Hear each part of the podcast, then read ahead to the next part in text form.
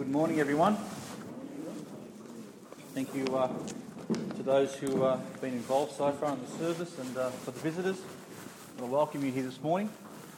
Uh, we're going to look at, uh, at a section of Revelation, the book of Revelation this morning, uh, in chapter 18 specifically. So if you have your Bibles with you, turn to Revelation chapter 18, verse 9.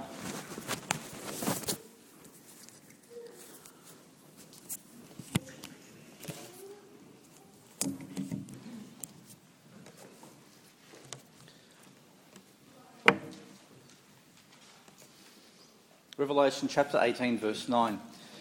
We'll read down to the end of the chapter this morning, and it says, uh, And the kings of the earth who have committed fornication and lived deliciously with her shall bewail her and lament her when they shall see the smoke of her burning, standing afar off for the fear of her torment, saying, Alas, alas, the great city Babylon, that mighty city, for in one hour is thy judgment come. And the merchants of the earth shall weep and mourn over her. For no man buyeth their merchandise any more. The merchandise of gold and silver, and precious stones, and of pearls, and fine linen, and purple, and silk, and scarlet, and all fine wood, and all manner of vessels of ivory, and all manner of vessels of precious, most precious wood, and of brass, and iron, and marble, and cinnamon, and odours, and ointments, and frankincense, and wine, and oil and find flour and wheat and beasts and sheep and horses and chariots and slaves and souls of men. And the fruits that thy soul lasted after are departed from thee, and all things which were dainty and goodly are departed from thee, and thou shalt find them no more at all. The merchants of these things which were made rich by her shall stand afar off for the fear of her torment, weeping and wailing, and saying, Alas, alas, that great city! That was clothed in fine linen and purple and scarlet and decked with gold and precious stones and pearls. For in one hour so great riches has come to naught, and every shipmaster and all the company and ships and sailors and as many as trade by sea stood afar off and cried when they saw the smoke of her burning, saying, What city is like unto this great city? And they cast dust on their heads and cried, weeping and wailing, saying, Alas, alas, the great city wherein were made rich all that had ships in the sea by reason of her costliness, for in one hour is she made desolate. Rejoice over her, thou heaven, and ye holy apostles and prophets, for God hath avenged you on her. And a mighty angel took up a stone like a great millstone and cast it into the sea, saying, Thus with violence shall the great city of Babylon be thrown down, and shall be found no more at all and the voice of harpers and musicians and of pipers and trumpeters shall be heard no more at all in thee, and no craftsman, and whatsoever craft he be, shall be found any more in thee. And the sound of a great millstone shall be heard no more at all in, at all in thee. And the light of a candle shall shine no more at all in thee. And the voice of the bridegroom and of, and of the bride shall be heard no more at all in thee. For thy merchants were the great men of the earth for by thy sorceries were all nations deceived, and in her was found the blood of prophets and of saints, and of all that was slain upon the earth. Let's pray. Heavenly Father, we do thank you for your word this morning, and we pray now that our hearts will be receptive to your word. That as your Spirit tries to teach us, Lord, your truths and your ways, that we would be willing to accept those truths, that we would humble ourselves under your truth and under your mighty hand that our lives might be changed by the reading of your word and by the preaching thereof. Heavenly Father, I pray that you bless me now. You bless me that I might preach the word truly to my brothers and sisters here, that I might not hold back, Lord, that I, but I might preach the whole counsel of God to them. And I pray that uh, we might leave this place more challenged to live for you, more uh, understanding of your ways. Lord, and I just pray that your name might be glorified as we continue to grow in the love and grace of our Lord and Saviour, Jesus Christ. I pray this in his precious name. Amen. In chapter 17, we read of God's judgment upon the spiritual um, uh, or the false religion uh, that is known as Babylon. Babylon represented the false religion of the end of the age. And if you remember, we spoke about this Antichrist coming into the world. And what he manages to do is to bring the whole world under two main systems. Okay? The one system of religion, which is Babylon, represented by Babylon, and with that, and associated with that, is a one world economy. Okay? Now, over which he is the monarch, over which he is the king. So the Antichrist manages, in a short amount of time, to be able to control both the religion of the world and the economy of the world as well. The world will have to have gone probably through some sort of a crisis in order for him to come up and declare himself and to show himself for who he is and to say, This is the solution that I have for the world. And the world will run after him because the solution that he offers will seem to be a very good solution. If you, and if you remember, part of that solution will be that every man, woman, and possibly child will have to be marked on their forehead and on their or on their right hand with his number or his name. And that will only that only by having that mark will they be allowed to buy and sell. People who refuse to have that mark will probably be killed for it and at the least will not be allowed to buy or sell anything, which will ostracize them in every possible way. There will be one religion in this world where all the religions of this world meld into one or mold into one religion with the Antichrist declaring himself to be God. And he will demand the worship of every person on this planet. So here we see in chapter 18 we see the second judgment of God on this particular entity called Babylon, and Babylon represents its false religion and the false economy. And we saw in chapter 17 the judgment of God on the religious part of this entity. And now we see the judgment of God on the economic part of this entity, and we see that if you, you if you remembered this passage that we've just read, you will see that everything has to do with buying and selling. And the people who are getting rich uh, through this system are weeping and wailing because of her destruction.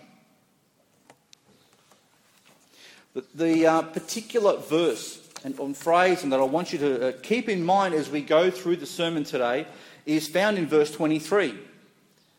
And verse 23 simply says, And the light of the candle shall, uh, shall shine no more at all in thee, and the voice of the bridegroom and of the bride shall uh, be heard no more at all in thee. And this is the phrase I want you to keep in mind. For thy merchants were the great men of the earth, and for by thy sorceries were all nations deceived. Okay? For by thy sorceries were all nations deceived. In the end, there will be one huge deception taking place. One deception that will, that will encompass the whole globe. And the primary way through which the, the Antichrist will deceive the world, the Bible says, will be performed through false miracles, signs, and wonders. And the person who is primarily responsible for these false signs and wonders will be the false prophet. You see, the Antichrist has someone who is on his side, someone who declares or becomes a spokesman for him. Much the same way that, that, the, uh, that John the Baptist was a forerunner to Christ and declared to everyone that Jesus was the Lamb of God who takes away the sins of the world. So this false prophet will be there showing signs and wonders to deceive the whole world into believing that the Antichrist is the Messiah. And even the Jews themselves will be fooled at this time. The Antichrist will then usher in a one world government, a one world religion, and through this system, he will keep everyone on this planet bound. Bound. Enslaved into his worship. The whole world will be utterly deceived. Only a few will resist and be saved, but those who resist will ultimately be killed for what they believe. And it seems sometimes when we look at our own society and we look at the world around us that this deception is rife at the moment. It, it seems that every place we look in this world, we see lies, deception, people running after all types of, of uh, ridiculous religions and things that they believe will give them fulfillment in their lives. But, but almost in every case, they're deceived and they don't get what they expect. We see the vast majority of people in this world rejecting the gospel of Christ, rejecting Jesus himself. We see the enslavement of people to their own cultures, to their own traditions, to their own societies, and to various addictions that have enslaved men from the beginning. Men love to serve, primarily themselves. And in serving themselves and their own sinful natures, the devil has a, uh, a very um, uh, fertile ground to work with because you see, men are inherently sinful. So the devil knows man's weakness and he uses men's weakness against themselves. And men think while they're free to pursue their lusts and their sins that they're actually free. But in reality, they're totally enslaved. The vast majority of people are enslaved in this world.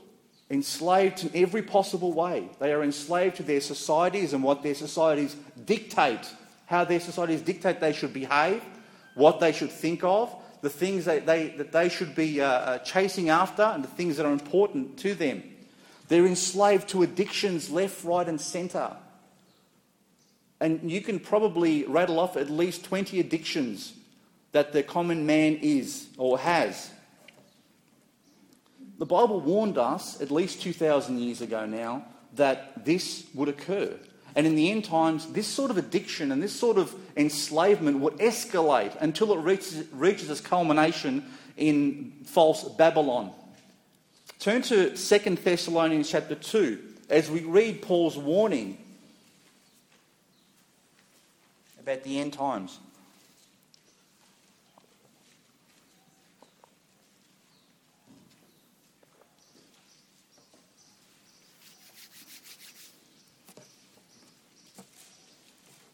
Second Thessalonians chapter 2.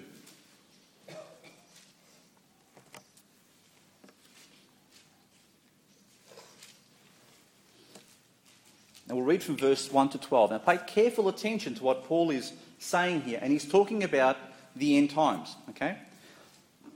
Now we beseech you, brethren, by the coming of our Lord Jesus Christ and by our gathering together unto him. So this is speaking about the, return of the Lord Jesus Christ, but also encompasses our being gathered to him, which includes the rapture as well. That you be not, uh, that you be not soon shaken in mind or be troubled, neither by spirit, nor by word, nor by letter, as from us. In other words, there were false letters going out under Paul's name and under the apostles' names during those days. As that the day of Christ is at hand. Let no man deceive you by any means, that that day shall not come, except there come a falling away first, and that man of sin be revealed, the son of perdition who opposeth and exalteth himself above all that is called God or that is worshipped, so that he as God sitteth in the temple of God, showing himself that he is God. Now, just to stop there for a sec.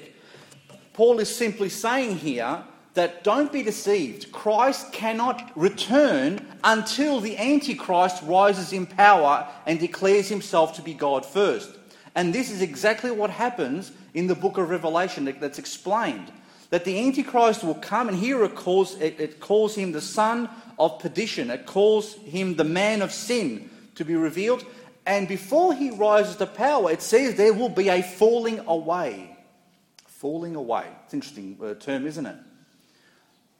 The world will have to go through some sort of deception whereby the churches will be utterly deceived and there will be a falling away from the faith. Let's continue with verse 5. Remember ye not that when I was uh, yet with you, I told you these things?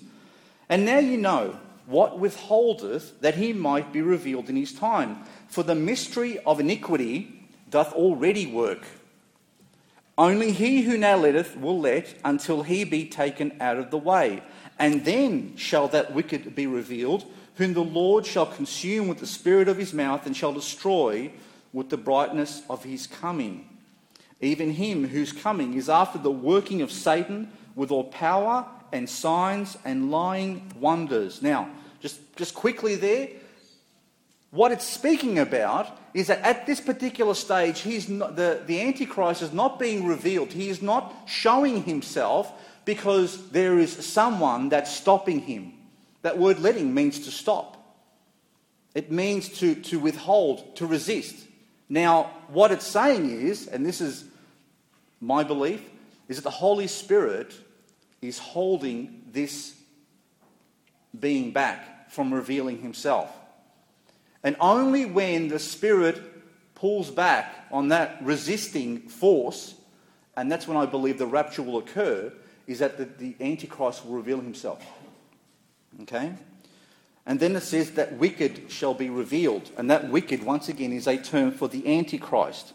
And it says that his coming will be after Satan with all power and signs and lying wonders now it says in verse 10 and with all deceivableness of unrighteousness in them that perish, because they received not the love of the truth that they might be saved. And for this cause God shall send them strong delusion that they should believe a lie, that they might all be damned who believed not the truth but had pleasure in unrighteousness. In the end, there will be one lie that they will be deceived by. And that one lie will cause many to reject Christ, reject the Bible and its teachings, reject the gospel, and follow after this false Messiah. Now, I want you to notice two important truths from this passage. One is found in verse 7, and it says that the mystery of iniquity doth already work. Now, this, this uh, particular uh, gospel, or this letter, was written before 90 AD. So it's around 2,000 years ago. And Paul is very clearly saying that this mystery, this, uh, uh, this mystery of iniquity was already working. You see, the devil was already working to deceive mankind and lure him away from the truth of the gospel. It was working in Paul's day when the church was just starting. So I'll tell you now, after 2,000 years, the reason there's so much deception and, and, um, and, uh, and confusion and everything else that goes on out there is because he's had 2,000 years to deceive people. 2,000 years of lies and deception. The second thing I want you to notice is that he who comes into the world after the working of Satan with all power and signs and lying wonders comes with, it says here, all deceivableness. He's a master at deception.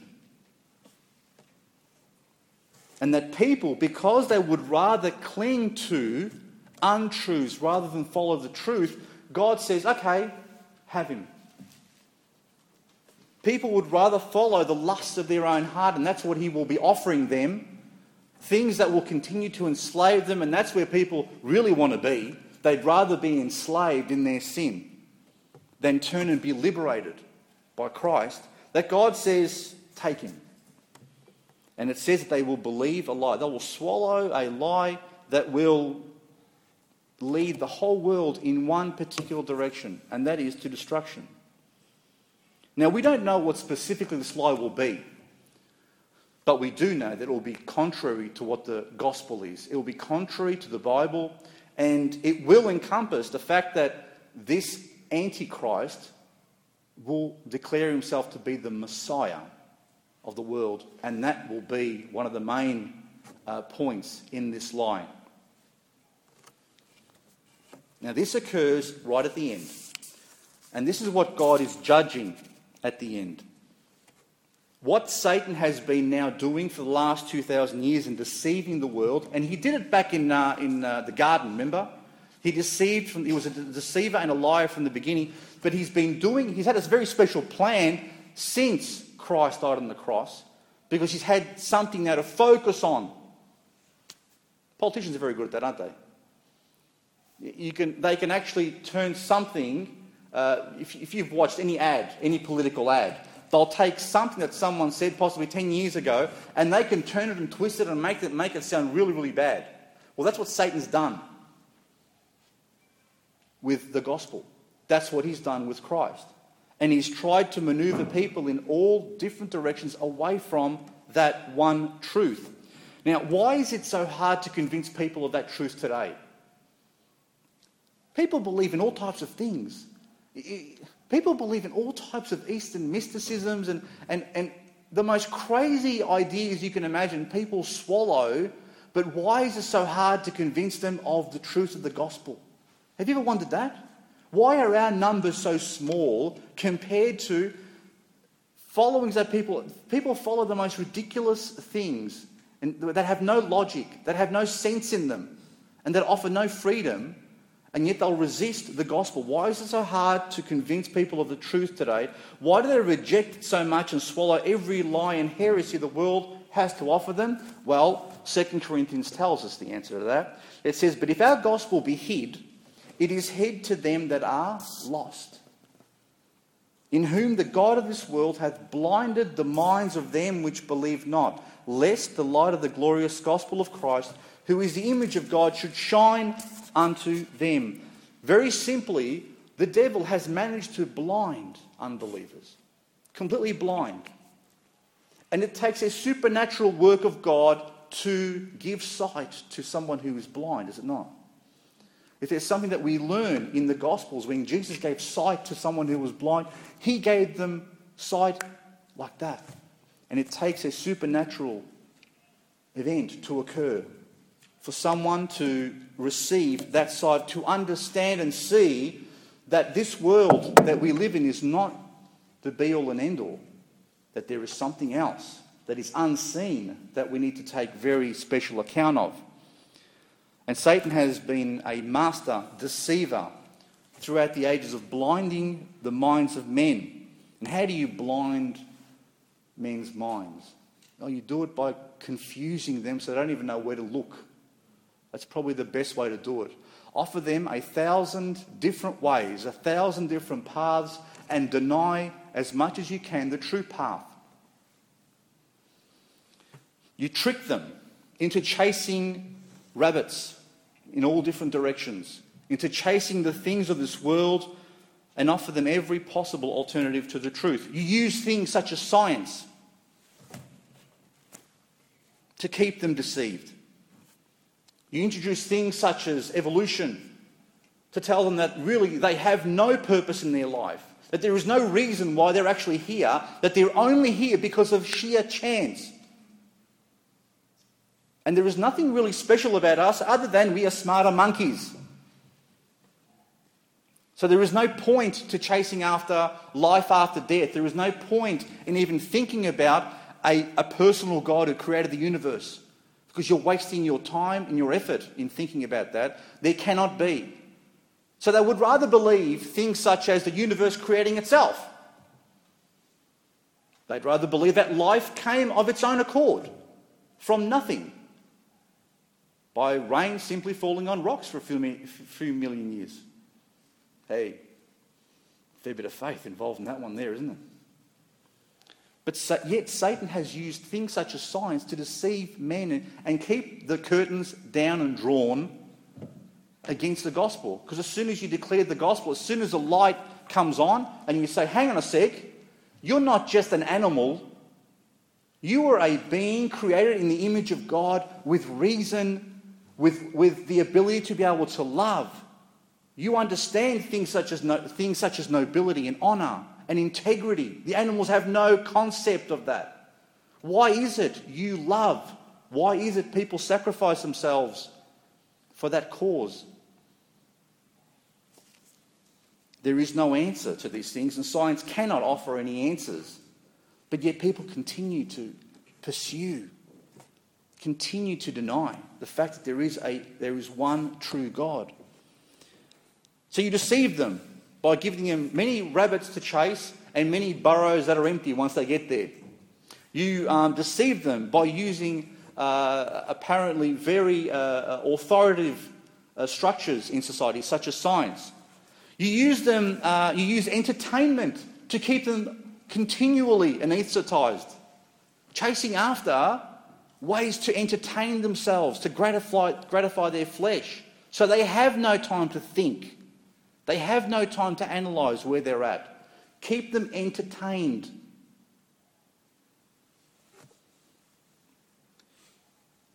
You can deceive them by promising them power and wealth and get them chasing after things they think are really going to make them happy.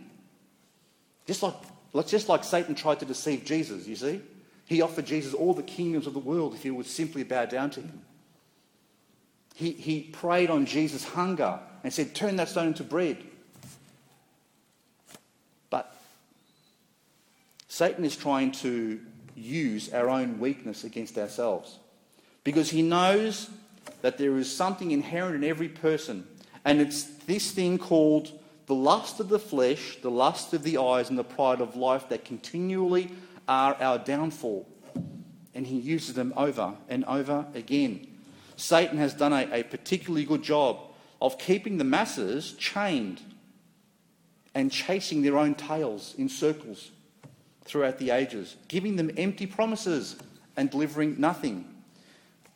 But in the end of days, in the end, he will culminate all this deception through primarily one main avenue. He won't need science really anymore because you know something? When you're performing miracles up there, when you're doing things that are contrary to science, and science goes, I can't answer that, then you automatically supersede science. He does it, the Bible says, by sorcery. And notice that verse I, I, I told you to keep a track of. For by those sorceries were all nations deceived.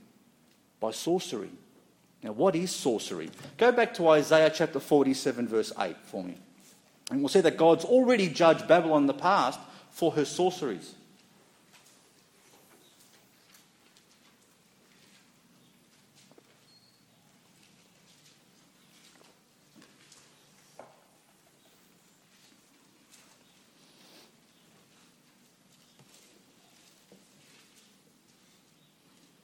Isaiah chapter 47, verse 8 says,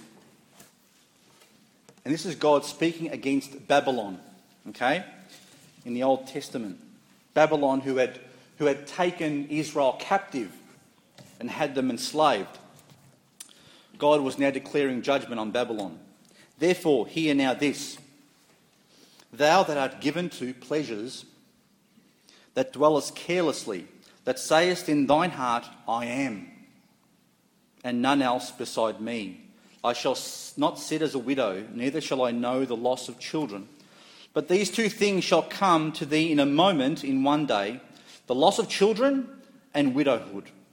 They shall come upon thee in their perfection, for the multitude of thy sorceries, and for the great abundance of thine enchantments. For thou hast trusted in thy wickedness. Thou hast said, None seeth me. Thy wisdom and thy knowledge, it hath perverted thee. And thou hast said in thine heart, I am, and none else beside me. Do you remember any other place where someone declared that they were I am? That was the Lord Jesus Christ. When someone declares I am, they're saying that they are God. Verse 11 says, Therefore shall evil come upon thee, thou shalt not know from whence it riseth, and mischief shall fall upon thee. Thou shalt not be able to put it off, and desolation shall come upon thee suddenly, which thou shalt not know. Does it sound familiar, that passage? It should. Because the judgment of God in Revelation chapter 17 and 18 follows the same sort of line, where, where Babylon says, I am no widow. Where Babylon says, I, I have my riches and I have my lovers and and there is no one who can touch me, but God says, I will judge you in a moment. It's the same rebellious spirit that is speaking at the end of the day as, as was speaking in the kingdom of Babylon. And the word sorceries here is an interesting one. The word sorceries in Revelation is the word pharmakia. Pharmakia is an interesting word, isn't it? You've heard it somewhere before, haven't you? Well, it's the same place we get our word pharmacies from.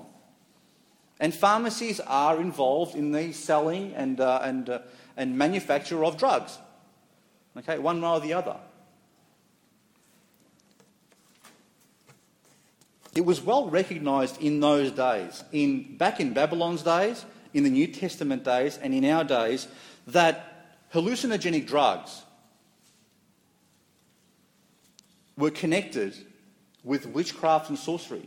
You see, there were devotees of gods going throughout all the, throughout all the ages, and what they would do is they would use hallucinogenic drugs or get completely blind drunk. And through that state of, of, uh, of ecstasy that they would, uh, they would reach, or through their, their depravity of their, of their drunkenness, they would, or they believed, make connection with their gods. It was a way for them to connect with the spirit world and to escape the material world.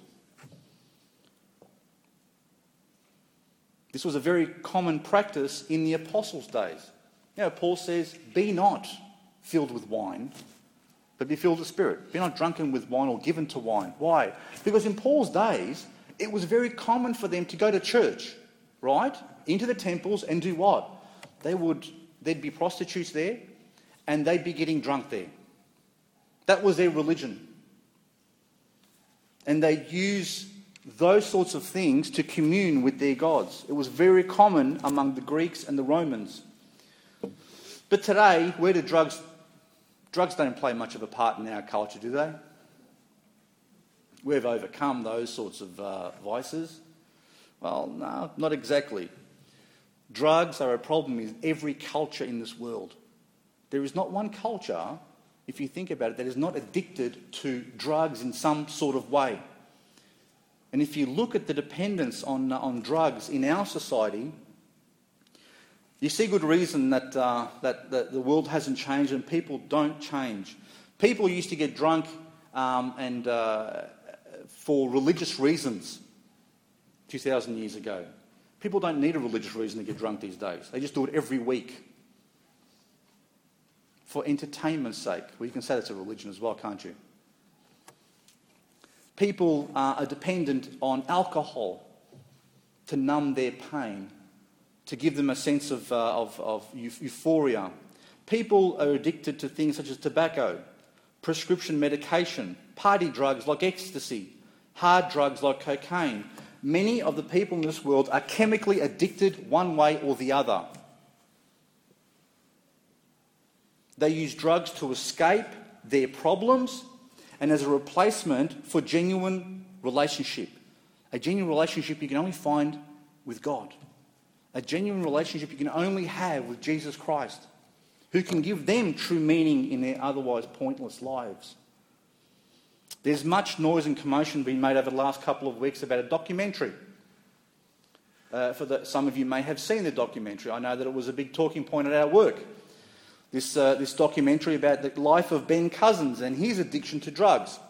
And the purpose of this documentary, apparently, was to, to warn uh, younger people, especially, about getting involved with drugs. Not sure if it achieved its purpose. I didn't watch the actual thing. I heard a lot of talk about it, though, on the radio and at work.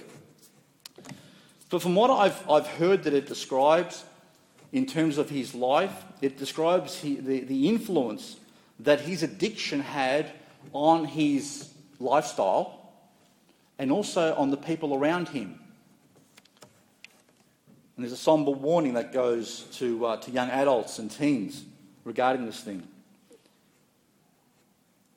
And this is the warning that becoming involved in these things will destroy your life and break your family's heart. It will break the, the heart of those who love you the most. It will cause you to do things that you would otherwise never contemplate. It will cause you to do things that are totally against your natural character. And character is sinful, isn't it? But drugs and dependence on these types of things will cause you to do things that are actually the opposite. Will, uh, that take you two notches further in depravity. They'll cause you to do things such as stealing, to become violent, to disregard the more important priorities in your life. And where, and where trying to get the next fix becomes the all important thing in your life. There are people who, who work during the week only because they want to get to the pub at the end of the week so they can enjoy a good time with their friends and get drunk. That's an addiction. There are people who look, who work during the week just to get that money so they can enjoy themselves at the end of the week. That's an addiction.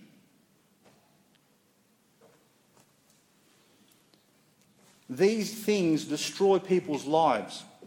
And this is what we see happening at the end of the age.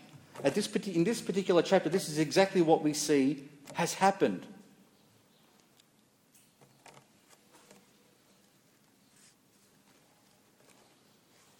During his reign, the Antichrist will base, base, himself, the Bible says, in a place called Babylon. Okay? Now, this might be the site of the original Babylon. We don't know exactly. It may be, it may not be. Some people are very adamant that it is the original site of Babylon because they say that God's judgment on it hasn't been completely fulfilled yet. It may be Rome as the final world power before the return of Christ. It may be another place. I don't know. But I do know one thing this place will be the epitome of the world's economic system. It, this place will be the epitome of, of the, the, the, the religious system that will encompass the whole world. And through this system, many will grow rich, and it will be the central place of economic policy for the whole world. Who's lived in different cities throughout their lives? Who's lived apart? Because I've only ever lived in Melbourne and I've only had tastes of other cities. But has anyone lived in different cities? Yeah, you have? Okay. Is the spirit in every city the same? And the, the, what I'm asking is the types of people, the types of lifestyle, the types of things that people, things people chase after, are they the same in every city? I don't believe they are. I believe each, I've, I've seen cities, and Kelly might, because she spent a whole, uh, a whole month over there, is the, the type of, are the types of people in, in um, remember that town you were you staying at, where you saw those drunk men every day? Okay, is it the same type of place as Melbourne? No, very different, isn't it? And I think every, every town, every main city in the world has a type of, has its own particular flavour when it comes to the type of people that live there. And, and if you move to a particular city, eventually you become, you come to think like the people in that city. It has a certain type of flavour or spirit, you might say, and people eventually become used to that spirit. Well, in ancient times, the great kingdoms of the world were centralized and epitomized by one main city. Okay? One city would, would uh, govern the way the people lived around or around the world in those days. In the Roman Empire, the main city was Rome. In the Babylonian Empire, the main city was Babylon. And this, that's the place, that's the main centre where all the policies came out of in terms of kingdoms and, and kings making decisions about the way people were to worship, the way people were to live, the way people were to act, the laws that were, that were governing them. A capital city sets the rules and regulations for the empire, nation, or the state. Just as the decisions that come out of Canberra affect everyone in Australia. It, in one way or another, every decision that Canberra makes affects us. It affects us in different ways and from different angles. The Spirit, just as decisions and influence of this nation come from Canberra and from our state parliament, so the spirit of a nation emanates from its main city. So it will be in the end. In the end, there will be one city where the Antichrist will be set up, and from that one city, the whole world will be enslaved. It will tell the world how it is to worship, how it is to run, how, what laws are going to be governing, them, and it will tell everyone how they are to live. And God will judge that particular city that will be the epitome of the Antichrist's rule over the world. Turn to um, uh, Ezekiel chapter 27, verse 1. And we'll see that we'll see God's judgment upon the city of Tyre or Tyrus.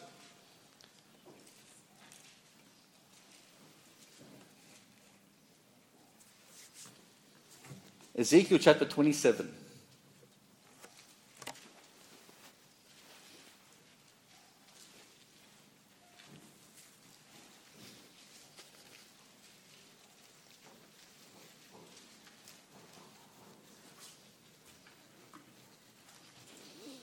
I want you to keep in mind, Tyrus was a, a great city, was a beautiful city. But when people referred to Tyrus, they also referred to all the lands that extended out from Tyrus that were under Tyrus's rule. And let's see what God has to say about Tyrus. Ezekiel 27:1 And the word of the Lord came again unto me, saying, Now, thou son of man, take up a lamentation for Tyrus, and say unto Tyrus, O thou that art situate at the entry of the sea, which art a merchant of the people of for many isles, thus saith the Lord God, O Tyrus, thou hast said, I am, perf- I am of perfect beauty. Thy borders are in the midst of the seas, thy builders have perfected thy beauty. All right, so God is simply saying, This is a beautiful city, rich in every possible way. Now go down to verse 24. And keep in mind the passage we read in chapter 18 of Revelation. All right? Verse 24 says, These were thy merchants in all sorts of things, in blue clothes, embroidered work, and in chests of rich apparel, bound with cords and made of cedar among thy merchandise. The ships of Tarshish did sing of thee in thy market, and thou wast replenished and made very glorious in the midst of the seas. The rowers have uh, brought thee into great waters. The east wind hath broken thee in the midst of the seas. Thy riches and thy fairs, thy merchandise, thy mariners, thy pilots, thy calkers, and the occupiers of thy merchandise, and all thy men of war that are in thee, and in all thy company which is in the midst of thee, shall fall in the midst of the seas in the day of thy ruin. The suburbs shall shake at the sound of the cry of thy pilots, and all that handle the oar, the mariners and all the pilots of the sea, shall come down from their ships. They shall stand upon the land. And they shall cause their voice to be heard against thee, and shall cry bitterly, and, sh- and shall cast up dust upon their heads. They shall wallow themselves in the ashes, and they shall make themselves utterly bald for thee, and gird them with sackcloth, and they shall weep for thee with bitterness of heart and bitter wailing. And in their wailing, they shall take up a lamentation for thee and lament over thee, saying, Which city is like Tyrus, like to destroyed in the midst of the sea? When thy wares went forth out of the seas, thou filledst many people. Thou didst enrich the kings of the earth with the multitude of thy riches and of thy merchandise. In the time when thou shalt be broken by the seas in the depths of the waters, thy merchandise and all thy company in the midst of thee shall fall. All the inhabitants of the isles shall be astonished at thee, and their kings shall be sore afraid, and they, sh- and they shall be troubled in their countenance. The merchants among the people shall hiss at thee. Thou shalt be a terror, and never shall be any more. Now, isn't that an amazing prophecy that God made for Tyre? But isn't it interesting? God is about to judge Babylon at the end with the very same. God has judged cities in the past, cities that have influenced the world in the same way Tyre had, the same way Babylon had, the same way that now, in the future, that Babylon will. God judges them, judges cities that influence the world, that make people rich. And why should He judge them? Because they influence the way men think.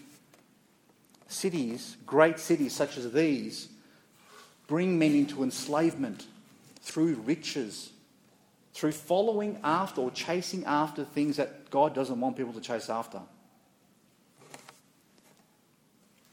And I want you to take note of the reaction in, in Revelation chapter 18, the reaction of the men when Babylon is finally judged of the Lord. Do they admit when God judges um, uh, Babylon that they're wrong, that they've been sinful all this time and they repent of their evil deeds? No. Do they see their utter desperate state? No. Do they glorify the God of heaven for, for being a righteous judge on Babylon? No, they don't. We don't see them repenting at this stage. What do we see them? We see them behaving just like a drug addicted person who, when you take away their source of addiction, when you take away their source of drugs or whatever it is they're addicted to, just cry like a baby. This is what they do. They behave like people who are mourning their loss because they can't get what their hearts crave for anymore. Have a look at Revelation 18:9. Look at, look at the different types of people and how they respond. And the kings of the earth who have committed fornication and lived deliciously with her, look, shall bewail her and lament for her when they see they shall see the smoke of her burning. Verse 10 standing afar off for fear of her torment, saying, Alas, alas, that great city Babylon, that mighty city, for in one hour thy judgment has come. Okay, verse 11. And the merchants of the earth shall weep and mourn over her, for no man buyeth their merchandise any more. Hmm. Verse 14. And the fruits that thy soul lusted after are departed from thee, and all things which were dainty and goodly are departed from thee and thou shalt find them no more at all. The merchants of these things, which were made rich by her, shall stand afar off for the fear of her torment, weeping and wailing. Verse 17. For in one hour so great riches has come to naught, and every shipmaster and all the company in ships and sailors and as many as trade by sea stood afar off and cried when they saw the smoke of her burning, saying, What city is like unto this great city?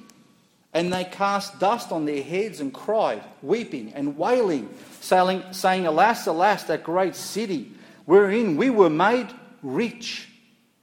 All that had ships in the sea by reason of her costliness, for in one hour is she made desolate. From kings to sailors were made rich by her. And what do they cry for? They don't cry because they love Babylon. They don't cry because because she's precious in any particular way. They cry because they can't get what they want anymore. They cry because their addiction can't be fed anymore. That's what they're crying for.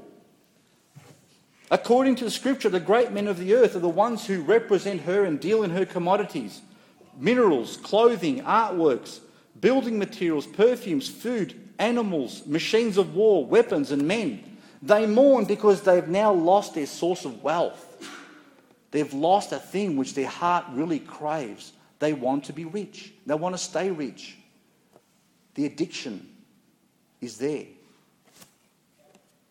They've lost their source of addiction. They love Babylon only because of what they could give her. Let me give an interesting example. Let me talk about a particular country in the world now who many other countries are relying upon just like that. There's a situation at the moment that has the world depending on one country for many of their survivals. It's the same country that buys the majority of, of Australia's iron ore, gas, coal, and other minerals. If this country were to decline, Australia would be in a complete ruin.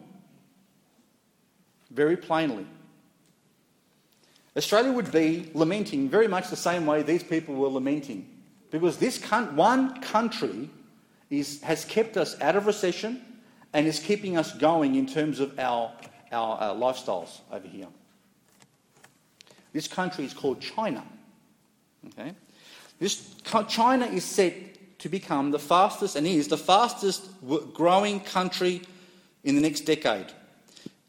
China has at the moment millions and millions of people going into the cities. Okay? into its cities, and it's building like never before. And the fact that they're building all these new cities, do you remember the Industrial Revolution? Those of you who've done much studying Industrial Revolution, what happened during that, those times in England and those places? What happened was you went from a rural economy, people working the land and being farmers and taking care of themselves and, and making a bit extra to sell at their markets and things like that, to everyone moving into the cities because industry was there, that's where wealth was, and that's where prosperity was. So you had this huge influx of people in the cities. Well, that's exactly what's happening in China now. It's going from a rural economy to these mega cities starting up. They reckon in the next uh, 20 years there's going to be 100 mega cities there. That's cities that have over a million people each. Okay? That'd be the most in the world by far. How many mega cities does Australia have? Is it three? Okay. Well, the next uh, 10 or 20 years, China's going to have over 100 of those mega cities. And it's building them at the moment. And the fact that it's building all these high rises and, and, and all these things, it's actually keeping Australia going. Right? If China falls down tomorrow, uh, I can just see the, the, the, um, our politicians throwing dust on their heads because there's going to be no other source of main income that Australia can go to.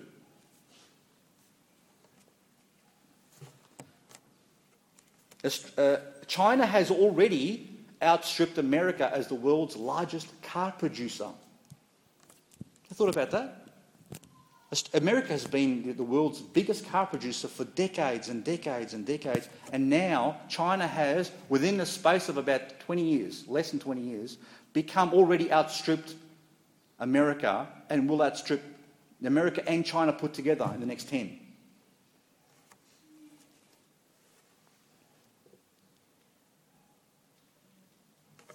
Australia is dependent on China. And Australia is hoping that China continues to grow. I'll tell you that now. Because if, if China stops growing and goes into recession, then um, uh, the world is in a desperate state. Australia would be in a desperate state. Because all that revenue, all those taxes that come from companies selling stuff to China is feeding and keeping our economy going today. But what's happening? What's happening here and what's happened, what will happen in the future is that men love wealth, money, power, and they are addicted to it. They become addicted to it. And what we see happening in Revelation, where God judges the, the whore of Revelation, is that they show their addiction to these things. Turn to 1 John chapter 2, verse 15 for me. And we'll close up with this passage soon.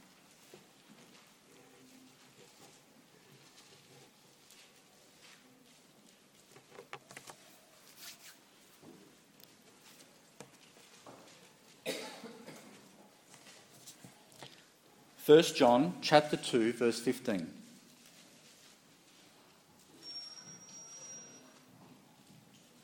Now listen to John's warning here.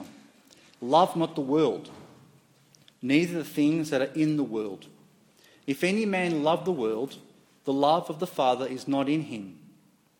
For all that is in the world, the lust of the flesh, the lust of the eyes, and the pride of life, is not of the Father, but is of the world. And the world passeth away, and the lust thereof. But he that doeth the will of God abideth forever. Little children, it is the last time. And as ye have heard that Antichrist shall come, even now are there many Antichrists, whereby we know that it is the last time. We are in, if that was true of John writing it 2,000 years ago, it's more true today. There are many Antichrists in the world, and an Antichrist is simply someone who denies Jesus Christ.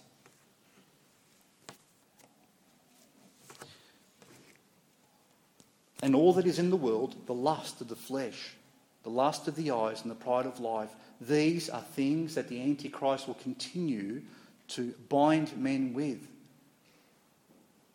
The lust of the flesh are the things that gratify our human nature, our fallen human nature.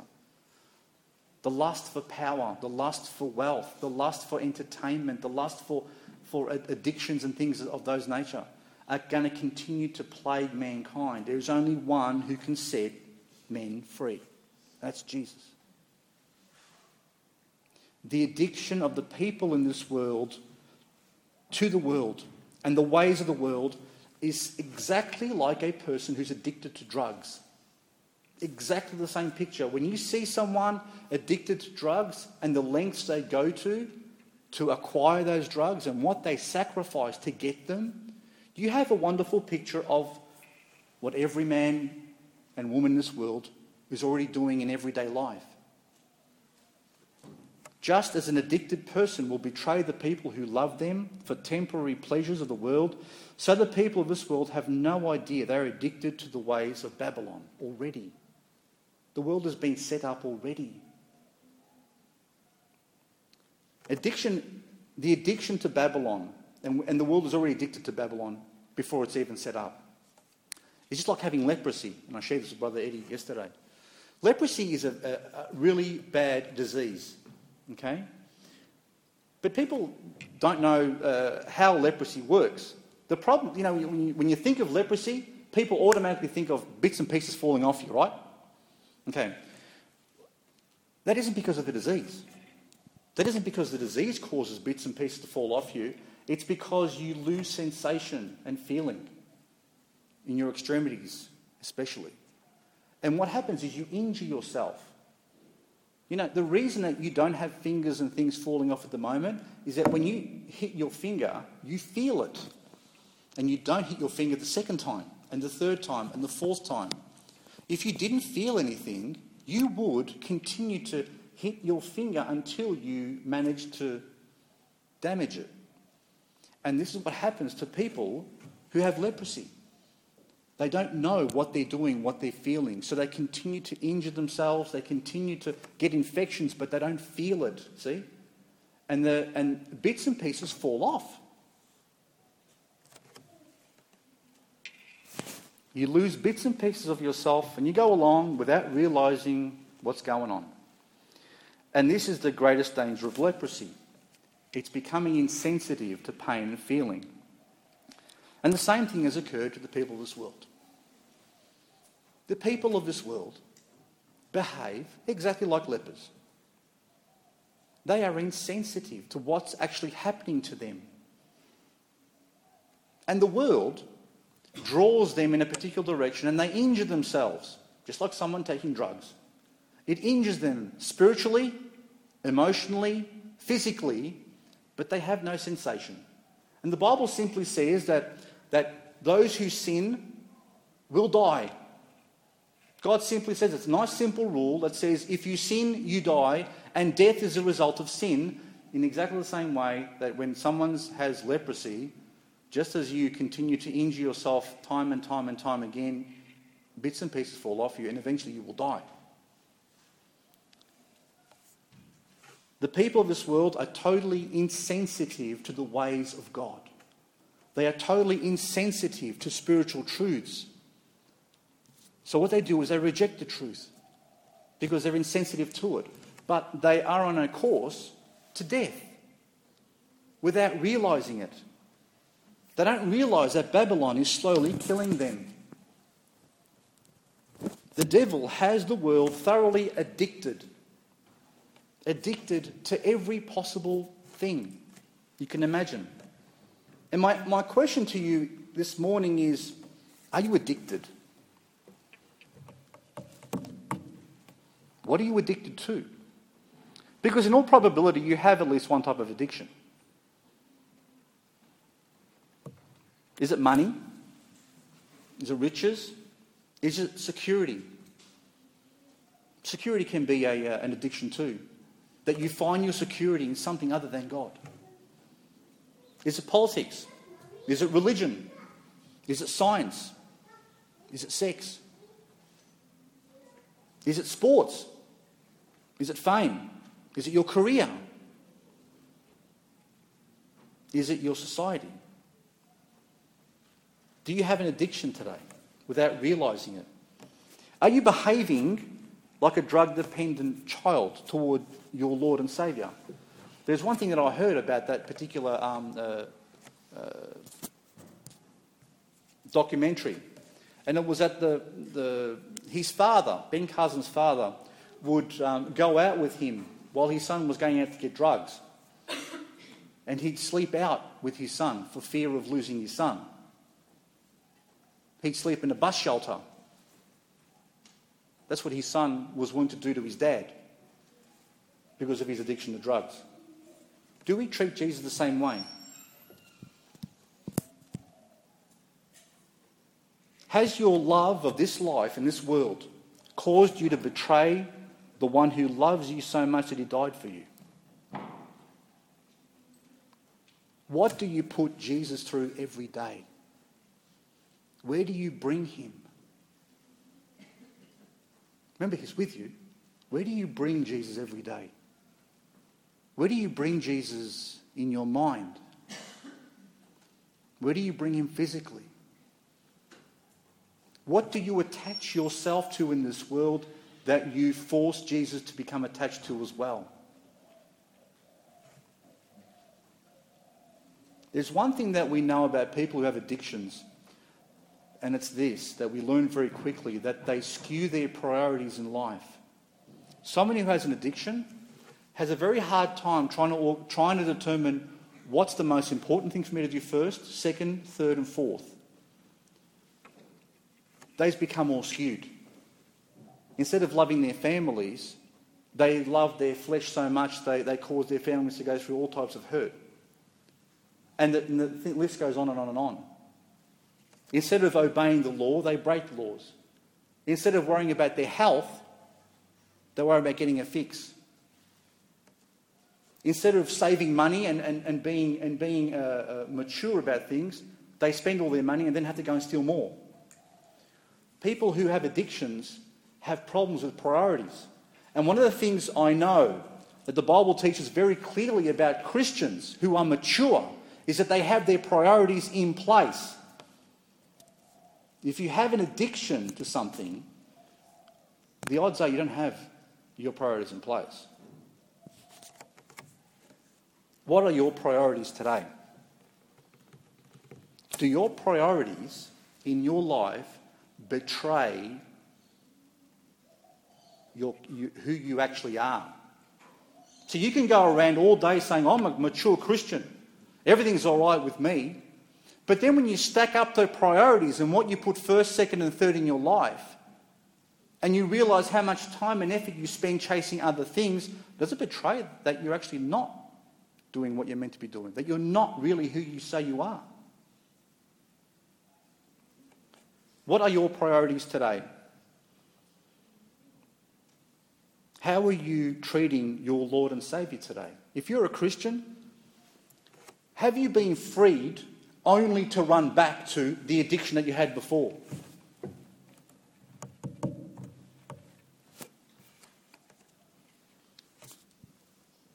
Jesus says, Seek ye first the kingdom of God, and all these things shall be added unto you. There is a, a very definite, a definite order that the Bible gives us about things we should be putting first, second, and third in our lives. Things that take priority over, over things of this world. My question is how focused are we on the things of this world? And are they robbing God of his glory? Are they robbing are they robbing you of, of full life, which Jesus actually offers you? What is it that you're running after today? Is it another fix of the world to keep you senseless to the spiritual world? And if you're not saved today, there is one who can save you from your addictions. There is one who can liberate, just as he was able to, to cure the leper, to give sight to the blind, just as he was able to cure the woman who had, who had a flow of blood for many years. Jesus can actually heal people of their addictions. He can truly free people who put their trust in him. The question is whether you can put your trust in him, whether you will put your trust in him today. If you haven't accepted Christ as your Lord and Saviour, guaranteed you have an addiction. You have an addiction to the world, and you won't choose Christ because you'd rather be with the world than with Him. So you have an addiction. But Jesus came to cure you from that disease, to give you a new heart and a new body. Christians, be wary that your priorities are right. Because in the end, we have to give an account of ourselves as well. The Bible says we need to be very careful about the way we live our lives. We are to be growing in Christ each and every day. And you know something? If you go through your whole life and then at the end have to be ashamed as you stand before his throne, what life is it? What's the worth of living that life? Yes, I'm saved. How wonderful for me. But if I have to get into heaven by the skin of my teeth, only to be ashamed in front of everyone when I stand before Jesus, only to be ashamed of what I haven't done for him because I spent my life running after my own desires and my own lusts. What good is it? Don't you know that we have an eternity to live, an eternity to live for Christ and in his presence? And now we have that much time to make good to do the things that He wants us to do, to make a difference? Are we going to waste that time? Think about it. Redeem the time because the days are evil. The, there is no point us chasing the things of this world. In the end, we'll only be disappointed. And we'll disappoint the one who loves us more than we can understand. Let's not be ashamed that day. Let's live for Him now. Let's give Him every moment of our lives. Let's put everything else second to Him. Let's not be the church that, that, that Christ said, You've lost your first love. I want to I wanna be able to stand before Christ one day and say, Lord, I put you first in every part of my life. Can you say that today? Honestly. If you can't, repent and turn back to Him. Put Him first. Don't put your career, don't put money, don't put anything else before Him. Because in the end, you're only hurting yourself. Thank you, Brother Don.